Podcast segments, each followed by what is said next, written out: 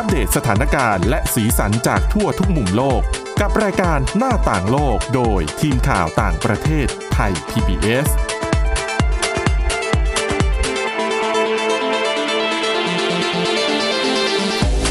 สวัสดีค่ะ คุณผู้ฟังขอต้อนรับเข้าสู่รายการหน้าต่างโลกค่ะ วันนี้นะคะ ทางรายการเราจะเน้นไปถึงเรื่องราวของคลองขุดต่างๆนะคะ ซึ่ง อันนี้แน่นอนนะคะก็เป็นกระแสข่าวจากปัญหาที่เกิดขึ้นในคลองสุเอตนะคะที่มีเรือบรรทุกสินค้า ปรากฏว่าเสียการควบคุมนะคะ แล้วก็เกยตื้นจนไปขวางเส้นทางคลองสุเอตส่งผลกระทบไปทั้งโลกเลยนะคะ ก็เลยทำให้วันนี้ค่ะ เราได้ประมวลนะคะ แล้วก็รวบรวมคลองนะคะ คือคลองที่เราได้ยินเป็นข่าวเนี่ย ไม่ใช่คลองธรรมชาตินะคะ คุณผู้ฟัง คือมันอาจจะเป็นแหล่งน้ำเป็นทานน้ำส่วนหนึ่ง แต่ว่าการที่มันกลายเป็นคลองที่เรือบรรทุกสินค้าลำใหญ่ ๆ สามารถแล่นผ่านได้ นั่นคือส่วนหนึ่งคือคลองที่มนุษย์เนี่ยจะต้องไปขุดเพิ่มนะคะ แล้วก็ทำเป็นโครงสร้างขนาดใหญ่เพื่อให้เรือเนี่ยสามารถแล่นผ่านได้ มีการใส่เทคโนโลยีไปเข้าไปมากมาย ซึ่งในโลกนี้เนี่ยนะคะนอกจากคลองสุเอตแล้วเนี่ยก็ยังมีคลองปานามาที่ถือว่ามีความสำคัญไม่แพ้กันนะคะ แต่จริงๆแล้วเนี่ย มีคลองอีกอันหนึ่งนะคะที่ถือเป็นหนึ่งในคลองขุดที่เก่าแก่ที่สุดในโลกและปัจจุบันยังใช้อยู่นะคะ ก็เดี๋ยวจะมาเล่าให้ฟังนะคะ วันนี้นะคะดำเนินรายการโดยคุณชนชยานันท์พร้อมสมบัติ และดิฉันสาวรักษ์จากวิวัฒนาคุณค่ะ ค่ะ สวัสดีคุณผู้ฟังค่ะอะเอาละค่ะ วันนี้เดี๋ยวคุณชนชยานามีเรื่องราวที่น่าสนใจเกี่ยวกับคลองสุเอตจริง ๆ แล้วเนี่ยประเด็นนี้ค่ะมันมีบางอย่างที่เชื่อมโยงกับ โครงการหนึ่งในของประเทศไทยที่เรา ดิฉันน่ะโครงการได้ยินชื่อยาวนานนะคะโครงการนี้ตั้งแต่จำความได้เลยนะคะค่ะนั่นก็คือคอคอดกระนะคะคอคอดกระความจริงแล้วคุณสมรักษ์อาจจะทราบค่ะได้ยินมาตลอดใช่ไหมคะ แต่ว่าใช่ความจริงอะมันมีแนวคิดในการจะขุดคลองเนี้ยมาตั้งแต่ สมัยสมเด็จพระนารายณ์มหาราชนะคะ ใช่แล้วจะบอกว่ามันมีความเชื่อมโยงกับคลองสุเอตด้วยอืมแต่จะเชื่อมโยงอย่างไรอดใจรอนนิดหนึ่งเดี๋ยวคุณชนชยานันท์มาค่ะเล่าให้ฟังนะคะ แต่ว่าในช่วงแรกค่ะคุณผู้ฟังอย่างที่ดิฉันเกริ่นไปว่า คลองขุดที่มันสำคัญในระดับโลกเนี่ย มันไม่ได้มีแค่สองคลองนะที่เราจะได้ยินก็คือคลองสุเอตเดี๋ยวมาเล่านะคะละเอียดรายละเอียดนี่เยอะ อีกอันหนึงก็คือคลองปานามา แต่คลองที่สามเนี่ยแหละค่ะ คุณผู้ฟังหลายท่านอาจจะไม่เคยได้ยินชื่อ แต่ข้อมูลนี้นะคะ ปรากฏอยู่ในเอ่อข้อมูลนะคะของมูลนิธิโครงการสารานุกรมไทยสำหรับเยาวชนค่ะ ในหัวข้อที่บอกว่าคลองขุดที่สำคัญของโลก คลองที่สามนะคะ ชื่อคลองหยวนเหอค่ะ ถ้าจะไปค้นหาข้อมูลภาษาอังกฤษ ใช้คำว่า Grand Canal นะคะ G R A N D C A N A L คลองนี้อยู่ที่ไหน ฟังชื่อคงเดาไม่ยากนะคะหยวนเหอก็คืออยู่ในประเทศจีนค่ะค่ะ ถือว่าเป็นคลองที่เก่าแก่ แล้วก็ยาวที่สุดคลองหนึ่งของโลก แต่ว่าในปัจจุบันนี้ ความความสำคัญในแง่ของเศรษฐกิจโลก การใช้เป็นเส้นทางขนส่งระดับโลกเนี่ย คือถดถอยลงมาเยอะอืมนะคะ แล้วก็ดูเรื่องของทำเลที่ตั้งอะ คือมันช่วยย่นระยะทางแค่ในประเทศจีนเท่านั้นค่ะในขณะที่เรือสินค้าทั่วโลกเนี่ยอาจจะได้ประโยชน์จากจุดนี้น้อยนะคะอะแต่เราไปทำความรู้จักกันดีกว่านะคะ คลองหยวนเหอนะคะ มีความยาวถึง 1,609 กิโลเมตร ในขณะที่คลองของปานามากับสุเอตเนี่ยยาวแค่หลักร้อยกิโลเมตรเท่านั้นเองนะคะ แต่ของจีนนี่1,609 กิโลเมตร ยาวมาก ตั้งต้นจากเมืองเทียนจินนะคะ ยาวไปจนถึงเมืองหางโจวซึ่งในประวัติของที่ปรากฏเนี่ยนะคะ คลองหยวนเหอเนี่ย คือขุดตั้งแต่ยุค ราชวงศ์ซุยนู่นเลยนะคะ ซึ่งก็เป็นดำริของอในรัชสมัยของจักรพรรดิยังที ก็ทรงโปรดปรับปรุงลำน้ำเดิมที่มีอยู่นะคะ แล้วก็มีการขุดคลองบางส่วนเพิ่มเติมขึ้นมาค่ะ ในอดีตถือว่าเป็นคลองที่มีความสำคัญต่อเศรษฐกิจของจีนอย่างมากนะคะ เพราะว่าเป็นเส้นทางที่ใช้นำอาหาร ลำเลียงขึ้นไปนะคะ ขึ้นไปทางเหนือ เป็นเส้นทางน้ำที่เชื่อมภาคใต้ ภาคเหนือของจีนเข้าด้วยกัน แล้วก็ เป็นจุดที่เชื่อมโยงมีความสำคัญทางเศรษฐกิจ วัฒนธรรมการเมืองและการทหารด้วยนะคะ แต่ปัจจุบันนี้คลองนี้ เรียกว่าความสำคัญนั้นลดลงไปเยอะมาก เพราะอะไร เพราะตอนนี้จีนนะคะ ถ้าพูดถึงการขนส่งสินค้าที่ประหยัดรวดเร็วและก็ลำเลียงได้ครั้งละมาก ๆ ถ้าพูดถึงตอนนี้นะ รถไฟ อ๋อ รถไฟ โห จีนนี่ รถไฟความเร็วสูง ค่ะคือเขาเร็วเนาะ ก็ใช่ไปได้เร็ว ค่ะ ดังนั้นสำหรับจีนเนี่ยนะ การขนสินค้าทางเรืออาจจะนานอ๋อช้าเกินไปค่ะนะคะ แล้วก็โดยเฉพาะอย่างยิ่งค่ะ การขนส่งอาหาร อาหารบางอย่างอะ่ะ มันต้องคุมคุณภาพความสดของอาหารด้วย ดังนั้น เวลาสำคัญยิ่งส่งเร็วเท่าไหร่ก็ยิ่งดีนะคะ ดังนั้นนี่ก็เป็นเหตุผลหนึ่งที่ทำให้คลองหยวนเหอเนี่ยเรียกว่าอาด้อยความสำคัญลงไปเราจริงๆดิฉันก็เพิ่งเคยได้ยินชื่อคลองนี้เป็นครั้งแรกนะคะตอนที่กำลังค้นข้อมูลเกี่ยวกับคลองขุดอะทีนี้มาถึงคราวของคลองสุเอตกันบ้างค่ะยังเรียกว่าเป็นปัญหาใหญ่อยู่ตอนนี้ ใช่ใช่ใช่ก็เรียกว่าเป็นงานยักษ์ดิฉันเชื่อว่าเรื่องนี้เนี่ยจะต้องมีคนแบบเก็บภาพ ทำเป็นสารคดี ถือว่าเป็นหนึ่งในงานหินที่สุดในโลก เพราะว่าเป็นภาพรวมกระทบการขนส่งของโลกต้องบอกว่าแบบนั้นนะคะใช่นะคะ ก็คือตอนแรกที่เห็นข่าวเนี่ยหลายคนอาจจะรู้สึกเฉยๆเอาเรื่องไงเรือขวางคลองก็ช่างสิอยู่ตั้งอียิปต์คือไกลจากประเทศไทย จริง ๆ กระทบถึงไทยด้วยนะคะอืมค่ะ เพราะว่าอย่างที่บอกมันเป็นเส้นทางขนส่งที่เป็นหนึ่งในเส้นทางขนส่งที่มีความสำคัญระดับโลกโดยเฉพาะอย่างยิ่งน้ำมัน คือวันแรกอะ23 มีนาคมวันที่ค่ะเป็นข่าวนะคะ วันนั้นพอมีข่าวออกไปปุ๊บ ว่าคลองสุเอตเนี่ยมันโดนปิดกั้นนะ วันนั้นนะคะ ราคาน้ำมันโลกเนี่ย พุ่งขึ้นไป6%เอื้อหือเพราะนี่คือเส้นหนึ่งในเส้นทางสำคัญของการขนส่งลำเลียงน้ำมันใช่นะคะ แล้วที่สำคัญมีทั้งตู้คอนเทนเนอร์ส่งสินค้าค่ะใครที่สั่งของออนไลน์เนี่ย ไม่รู้ก็จะได้รับต้องผลกระทบหรือเปล่าต้องค้างอยู่ตรงนั้นอีกนานใช่ แล้วก็หูยสินค้าแบบมากมายมหาศาลนะคะ ปกติเส้นทางนี้จะมีเรือเนี่ย ใช้ทะลุผ่านเนี่ยประมาณ50ลอืมำคุณก็คูณเข้าไปแล้วกัน ติดกี่วันก็เอา50คูณเข้าไป ติดสิบวันก็เท่าไหร่ห้าห้าร้อยห้าพันค่ะนะคะเอ่อแล้วก็ถือเป็นงานใหญ่ทีเดียวเขาถึงต้องไปดึงผู้เชี่ยวชาญเรื่องการกู้เรือจากเนเธอร์แลนด์นะคะเขาถ้าคิดปล่อยหกทิ้งไว้ลยุทธ์นามกนมยเพราะว่าสินค้าบางอย่างที่รอเวลาเนี่ยไม่ได้แค่สูญเสียแค่แค่เรื่องของการขนส่งค่ะที่ล่าช้าอาจจะสินค้าอาจจะเสียหายด้วยนะคะ ใช่ค่ะ คือคลองสุเอตเนี่ยนะคะ ตั้งอยู่ในประเทศอียิปต์ค่ะแต่ว่าคนที่ดำเนินการขุด จนพัฒนากลายเป็นเส้นทางที่เรือบรรทุกสินค้าสามารถแล่นผ่านได้ ไม่ใช่อียิปต์นะคะอืมไม่ใช่ก็เป็นอ่ากลุ่มประเทศมหาอำนาจในยุคนู้นอะ อย่างพวกเนเธอร์แลอังกฤนษด์ฝรั่งเศสฝรั่งเศสอังกฤษ คือประเทศเหล่านี้แหละค่ะที่มีบทบาทสำคัญ ในการขุดคลองทั้งสองที่เลยนะ ประเทศผู้ล่าอาณานิคมทั้งหลายทั้งเพราะคลองว่าปานามาและคลองเดาสุเอตว่าดิฉันเดาว่าในประวัติศาสตร์ก็คงเป็นการอำนวยความสะดวกให้ในตัวกาเอรงอะแหละเออในการขนย้ายทรัพยากรของประเทศใช่ค่ะที่เป็นเอ่อลูกมหาอำนาจทั้งหลายนะคะ ถูกต้องนะคะ ก็คือขุดเพื่อผลประโยชน์ของตัวเองอืมแต่ว่าอย่างคลองสุเอตเนี่ยน่าสนใจนะคะ เพราะเขามองว่าในข้อมูลทางประวัติศาสตร์เนี่ยมองว่าจริง ๆ แล้วเนี่ย คนกลุ่มแรก ๆ ที่คิดจะขุดคลองเพื่อให้เป็นเส้นทางลัดเนี่ยนะคะ คือฟาโรห์ทั้งหลายนะอืมแต่เนื่องจากในยุคนั้นอะเรื่องของเทคโนโลยีค่ะความก้าวหน้ามันก็ยังไม่มีอย่างครับมากคือใช้กำลังคนอืมใช่ไหมคะ แล้วจะขุดได้สักแค่ไหนเชียวไหนจะต้องเอากำลังคนไปสร้างพีระมิดอีกอืมเกี่ยวไหมแค่แค่พีระมิดเราก็รู้สึกว่าเก่งมากแล้วเนาะอืมเป็นสิ่งมหัศจรรย์จริง ๆ ที่เราไม่คิดว่าคนในยุคนั้นจะสร้างได้นะคะ ใช่ค่ะ นะคะแต่ว่าข้อมูลทางประวัติศาสตร์เนี่ยก็คือมาจากแนวคิดของฟาโรห์ที่ต้องการสร้างคลองขึ้นมาตั้งแต่ 4,000 ปีก่อนอือฮึแต่อะแน่นอนแหละในยุคนั้นก็ใช้แหละใช้กำลังมนุษย์ ใช้อูดใช้ล่อที่เป็นสัตว์ขนส่งนะคะ แล้วก็มันเป็นโครงการที่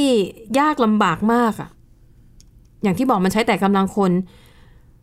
ระยะเวลาในการขุดคลองสุเอตในยุคของกษัตริย์ฟาโรห์เนี่ยนะคะ ใช้เวลานานถึง10ปี แล้วมีผู้เสียชีวิตในระหว่างการขุดคลองหลายหมื่นคนอืมอือฮึนะคะ จนกระทั่งอะในเวลาต่อมานะคะ ก็มีประเทศพวกนักล่าอาณานิคมทั้งหลาย ก็เริ่มเข้ามามีบทบาท แล้วก็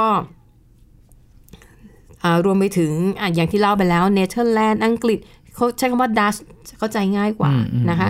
ก็เป็นผู้ที่ริเริ่มในการขุดคลองอย่างจริงจังขึ้นมาค่ะ แต่ว่าเมื่อสร้างเสร็จแล้วเนี่ย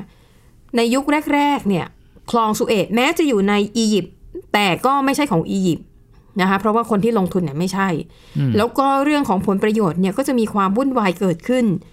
ถ้าเราพูดถึงการที่คลองสุเอตถูกปิดกั้นครั้งนี้ไม่ใช่ครั้งแรกนะคะ ในอดีตเนี่ยในช่วงปี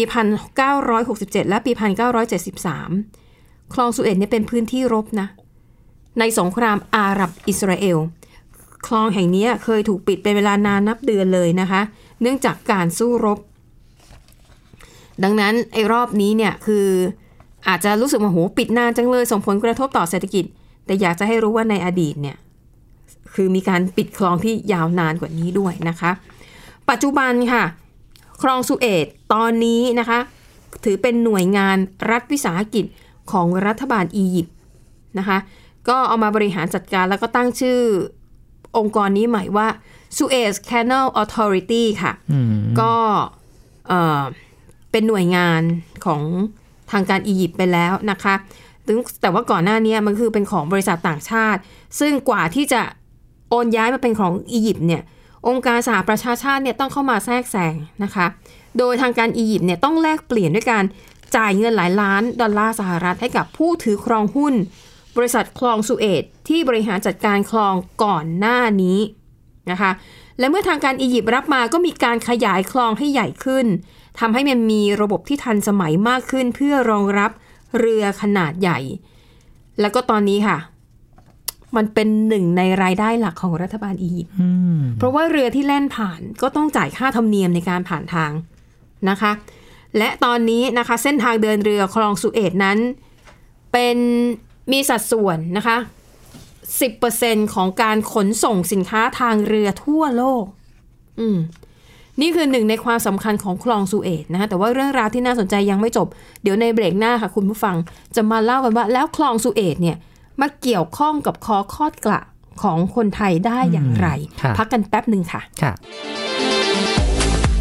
หน้าต่างโลกโดยทีมข่าวต่างประเทศไทย PBS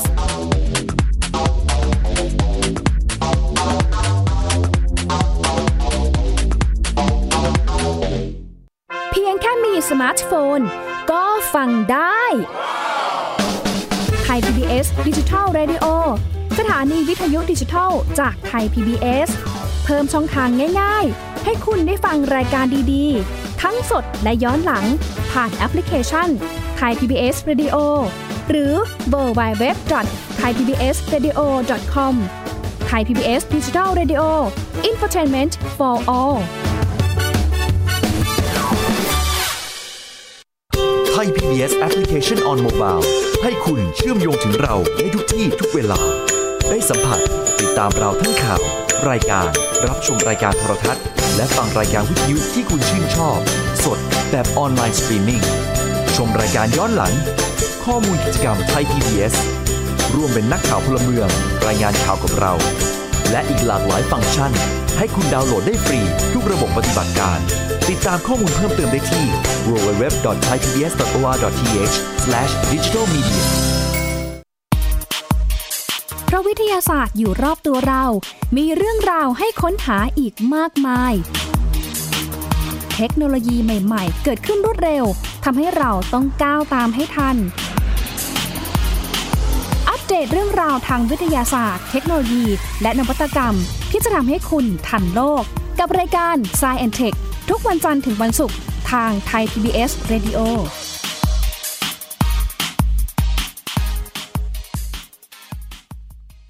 มากกว่าด้วยเวลาข่าวที่มากขึ้น จะพัดพาเอาฝุ่นออกไปได้ครับ มากกว่าให้คุณทันในทุกสถานการณ์ ตามที่กฎหมายดังกล่าวกำหนดเอาไว้ มากกว่ากับเนื้อหาเที่ยงตรงรอบด้านนำมาใช้ในคดีเมาแล้วขับ มากกว่า ในทุกทางออกของสังคม ป้องกันไม่ให้ปัญหาเกิดขึ้น มากกว่ากับข่าวรอบวันในทุกมิติ เครนก่อสร้างเกิดอุบัติเหตุขึ้น มากกว่าด้วยการวิเคราะห์ที่ตรงจุด ความพยายามของภาครัฐที่จะแก้ปัญหา และมากกว่ากับทีมข่าวมืออาชีพ ข่าวไทย PBS ให้คุณได้มากกว่า หน้าต่างโลกโดยทีมข่าวต่างประเทศไทย PBS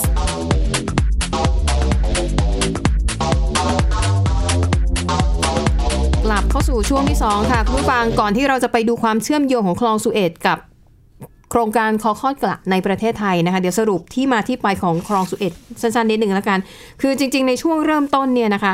ประเทศที่เป็นเจ้าของคลองสุเอตเนี่ยก็คือฝรั่งเศสแล้วก็อังกฤษนะคะ คือเขาควบคุมคลองสุเอต ร่วมกัน แล้วก็มีอิสราเอลมาร่วมด้วย แต่ว่าในยุคของกามาลอับเดลนัสเซอร์ ซึ่งเป็นประธานาธิบดีของอียิปต์ครับตอนนั้นรู้สึกว่าไม่ยุติธรรมอะเพราะว่าคลองสุเอตเนี่ยคือมันอยู่ในอียิปต์อยู่ในพื้นที่ของเขาทำไมเออจะต้องไปให้ประโยชน์กับประเทศอื่นใช่นะคะผู้นำอียิปต์ในตอนนั้นค่ะก็เลย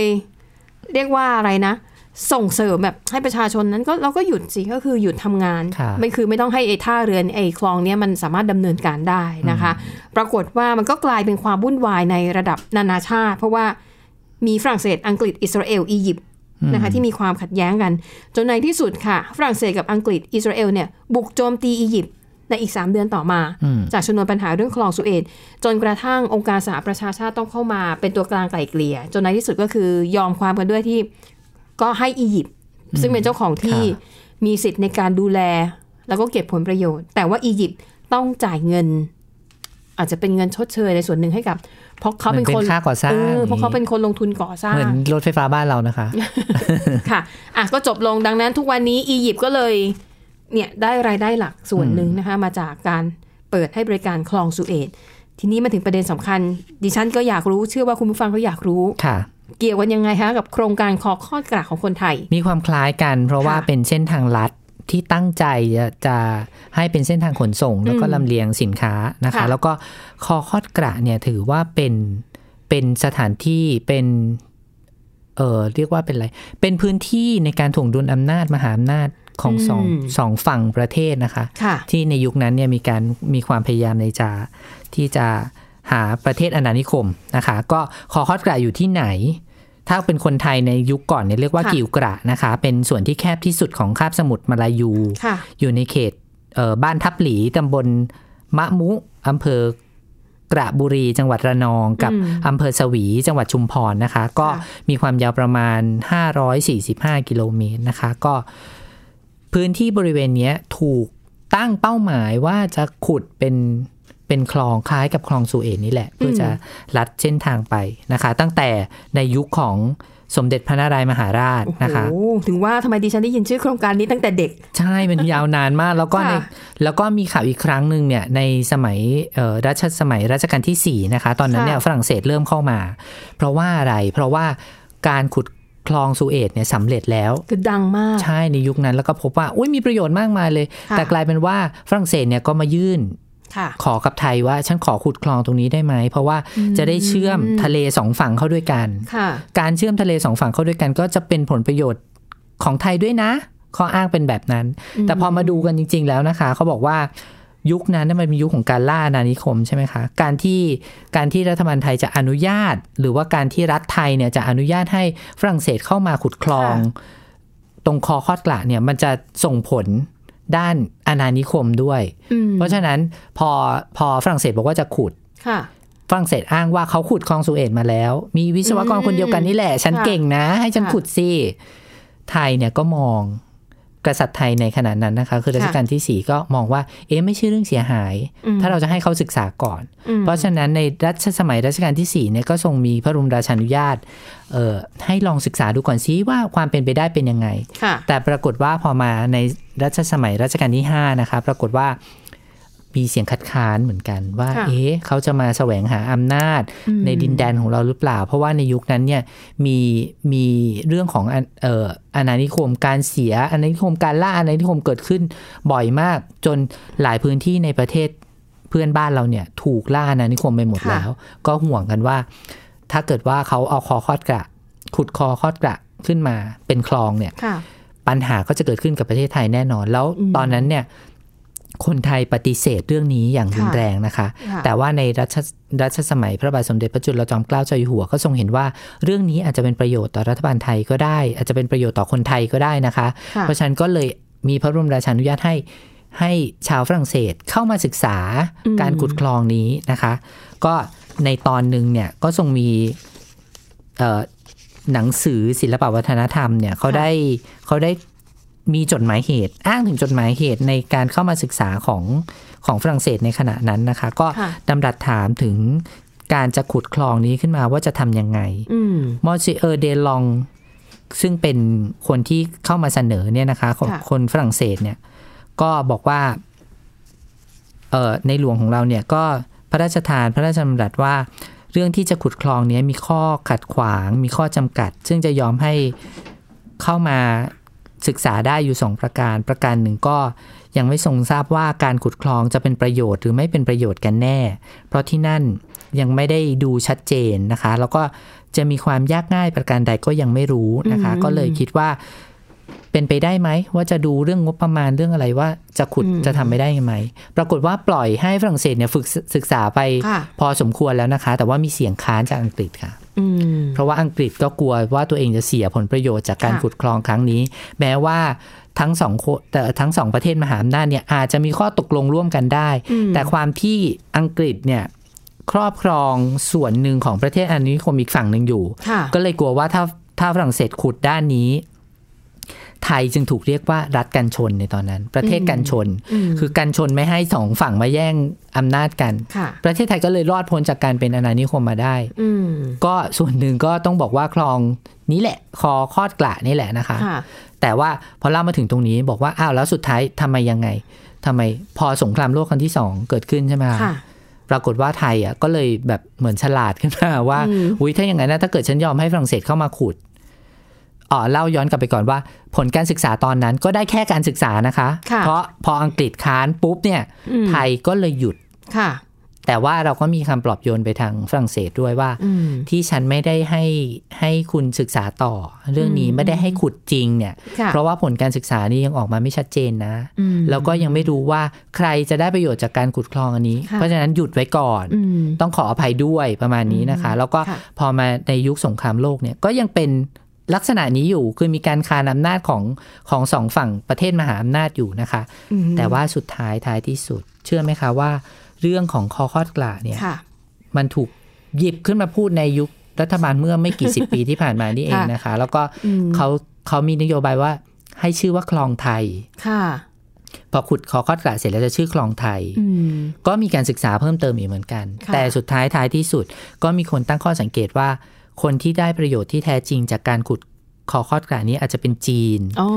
สหรัฐ อินเดีย ออสเตรเลียค่ะทุกคนจะเข้ามาหาประโยชน์จากคอคอดกระตรงนี้อืมเพราะฉะนั้นพอมีเสียงในการคัดค้านอันนี้ค่ะออกมา ก็เลยต้องศึกษาให้ชัดเจน ศึกษากันมาศึกษากันไปก็ค่ะผ่านมา 20 ปีนะคะค่ะก็ยังไม่สามารถที่จะขุดขุดคลองนี้ได้สำเร็จค่ะอืมเพราะว่าอา ยยกตัวอย่างกรณีของอียิปต์นะคะ ซึ่งอย่างที่เล่าไปแล้วว่า ซึ่งในช่วงแรกๆเนี่ยคลองอียิปต์แม้คลองสุเอตแม้จะอยู่ในอียิปต์ค่ะแต่ผลประโยชน์ไม่ตกกับอียิปต์ใช่ไปตกกับอังกฤษและฝรั่งเศสแล้วก็เป็นเวลานานมากกว่าที่อียิปต์เนี่ยจะได้สิทธินั้นน่ะคืนกลับมาค่ะแต่ก็กระบวนการวุ่นวายพอสมควรต้องไปถึงองค์การสหประชาชาถ้าติถ้าเราดูตอนนั้นให้ดีก็คือว่าฝรั่งเศสเป็นคนขุดอืม แต่คนที่เข้ามาแสวงหาประโยชน์ได้ทั้งสองฝั่งก็คือทั้งอังกฤษและฝรั่งเศสใช่แต่กลายเป็นว่าคนที่เป็นเจ้าของพื้นที่อย่างอียิปต์เนี่ยไม่ได้ประโยชน์ หรือว่าได้ประโยชน์น้อยไม่เต็มเม็ดเต็มหน่วยอืมค่ะอันนี้เหมือนกันนะคะคอคอดกราบบอกว่าทั้งจีนจีนเนี่ยอืมจะสามารถลดระยะเวลาในการขนถ่ายสินค้าค่ะจากเอ่อฝั่งอ่าวไทยไปฝั่งอันดามันเนี่ยอืมได้แบบมหาศาลมากค่ะแต่ว่า ทางสหรัฐก็คานอำนาจเรื่องนี้แน่นอนเพราะตัวเองจะเสียผลประโยชน์จากเพเรื่ราะองว่านี้บริบทในแต่ละพื้นที่มันไม่เหมือนกัน อย่างค่ะของไทยยิ่งเรามีประเด็นเรื่องความขัดแย้งในสามจังหวัดชายแดนภาคใต้อืมโอ้โหยิ่งประเด็นนี้ยิ่งทำให้แบบ คนที่คัดค้านโครงการนี้ก็เยอะค่ะมากขึ้นไปด้วยนะคะ แต่เอาล่ะนั่นคือมองในแง่เสีย แต่มองในแง่ดีเนี่ยนะคะ โอเค อย่างที่บอกว่าประเทศอื่นอาจจะได้ประโยชน์แต่ สิ่งที่ประเทศไทยจะได้แน่ๆค่ะโอเคไม่ใช่ สิ่งที่ประเทศที่เป็นเจ้าของคลองขุดเหล่านี้จะได้แน่ๆหนึ่งก็คือ รายได้จากการเดินเรืออมก็คือพูดง่ายๆค่าธรรมเนียมในการผ่านทางเออนะคะ ซึ่งเขาก็จะคิดจากค่าอะน้ำหนักเรือขนาดของเรืออะไรอย่างเงี้ยค่ะแล้วมันมีประโยชน์ในแง่ของการท่องเที่ยว อย่างคลองที่ปานามา คลองปานามาเนี่ย มันไม่ใช่แค่คลองขนส่งสินค้านะคะ คุณเอ่อ คุณชนชยานันท์มันเป็นคลองการท่องเที่ยวด้วย ซึ่งดิฉันแบบทึ่งมากแล้วเขาก็จะมีกลไกในการแบบ คือมันเป็นสิ่งประดิษฐ์มหัศจรรย์สิ่งก่อสร้างมหัศจรรย์อันดับต้นๆของโลก ที่คนที่ไปเที่ยวแถวนั้นน่ะ คือนอกจากไปเที่ยวทะเลสวยงามแล้วเขายังอยากไปดูว่า เทคโนโลยีในการ เนื่องจากตัวทะเลกับตัวคลองเนี่ยระดับความสูงของน้ำมันไม่เท่ากันอ๋ออันนี้เขาอันนี้คือปัญหาหนึ่งที่ทุกอืมคลองเจอนะคะ แล้วก็ค่ะทำให้การขุดคลองล่าช้าค่ะแต่เขาทำเป็นบันไดน้ำอ๋อแล้วคนน่ะซื้อทัวร์ท่องเที่ยว เพื่อไปดูบันไดนี้แหละ แล้วเข้าไปอยู่ในบันไดน้ำเนี่ย เดี๋ยวพรุ่งนี้มาเล่าให้ฟังนะคะเรื่องราวค่ะของคลองปานามาสำหรับวันนี้นะคะ ขอบคุณคุณผู้ฟังสำหรับการติดตามหมดเวลาแล้วค่ะ เราสองคนพร้อมทีมงานลากันไปก่อนพบกันใหม่ในวันพรุ่งนี้ สวัสดีค่ะ สวัสดีค่ะ Thai PBS podcast. View the world via the voice.